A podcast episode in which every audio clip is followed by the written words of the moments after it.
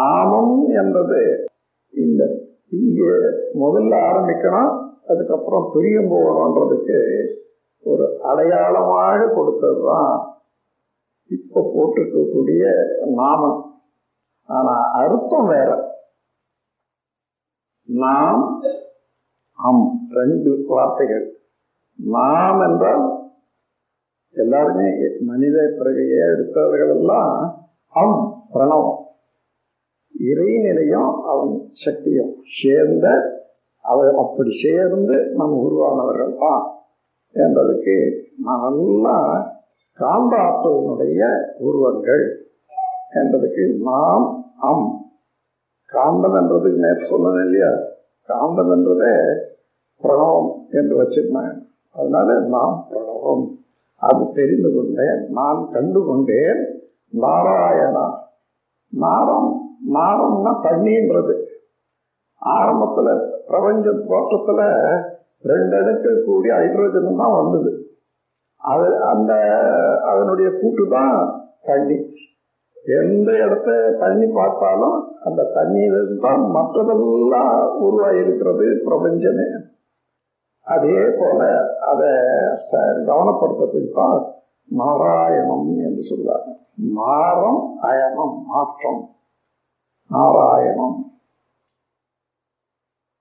வாழ்க வளர்ந்தன் என்று உரிய நிலை எய்திய நீங்கள் அனைவரும் உடல் நலம் நீளாயுள் நிறை செல்வம் உயர்ப்புகள் விஞ்ஞானம் ஒங்கி வாழ்க. இதை வரப்படுத்திக்கிடும் நீங்கள் ஒருத்தருக்கு வாழ்த்துற போது தவம் முடிகிற போது கூட வாழ்ப்போ நீங்கள் உங்களுக்கு தெரியும்னு நினைக்கிறேன். அது தெரிஞ்ச இருந்தாலும் அது சரியா அதை வரப்படுத்திக் கொள்றதுக்கு உடல் நலம் நீராயும் நிறை செல்வம் உயர்ப்புகள் விஞ்ஞானம் ஒங்கி வாழ்க. இது வரைக்கும் இருந்தா போதும். அதன் பிறகு நான் வந்து ப்ரொடெக்ஷன் காப்பு கொடுக்குறோம் பாருங்க. எங்கேயும் போகிறாங்க அவங்களுக்கு இரையாற்றலுடைய காப்பு கொடுக்கணும். இறை இரையாற்றல் இரவும் பகலும் எல்லா நேரத்திலும் எல்லா இடங்களிலும் எல்லா தொழில்களிலும் உறுதுணையாகவும் பாதுகாப்பாகவும் வழிநடத்தியாக அமையுமாக பேராற்றல் பேரறிவு. பூரணம் இந்த மூன்றும் மூன்று சேர்ந்த பெருவழியை தான் இறைநிலை என்று சொல்றோம். பேராற்றல் பேரறிவு பூரணம்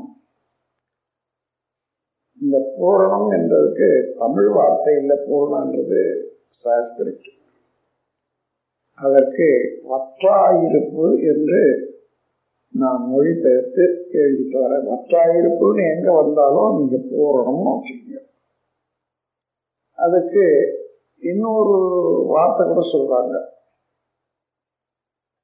க்ஷயம் என்று சொன்னால் தேய்ந்து போகிறது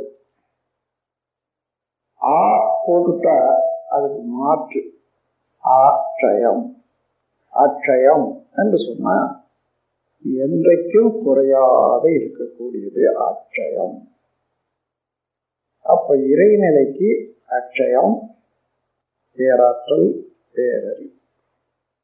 பேராற்றல் என்று சொன்னா அதை விட இன்னொரு ஆற்றல் இல்லை.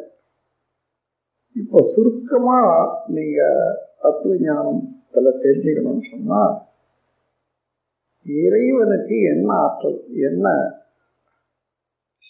தகுதி? ஆற்றல் அறிவு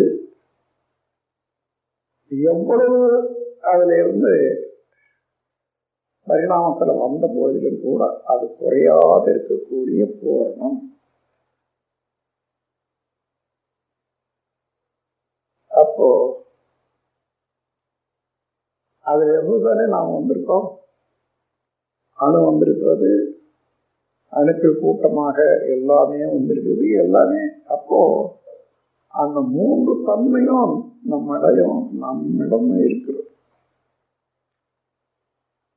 அதனாலதான் நீங்க என்ன செய்தாலும் இந்த மூன்று தன்மையும் நம்ம உடல்ல மூன்று சரீரம் ஒன்றா ஒன்று பிசிக்கல் பருப்பொருள் அணுக்களால கட்டப்பட்டது உடல்.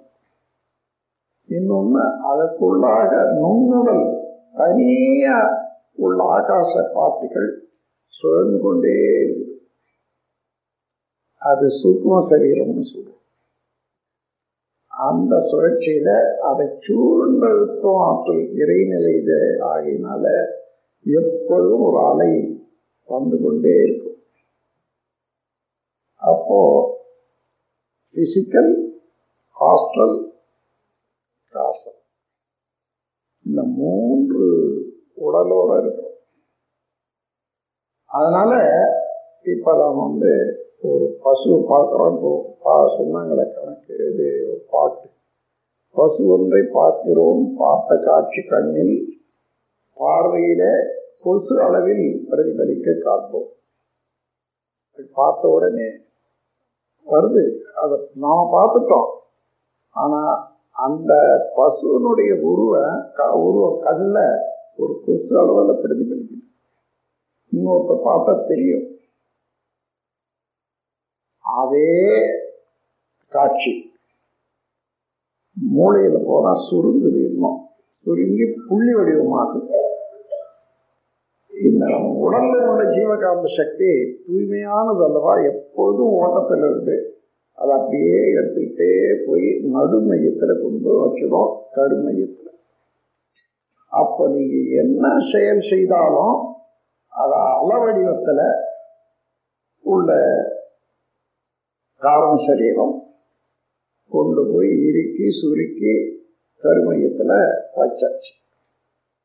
மீண்டும் எந்தெந்த நேரத்துல அந்த மனச்சூழலில் தான் செய்திருக்கீங்க வேலை அந்த அந்த மனச்சூழல் அலை வரும்போது அதே காட்சி.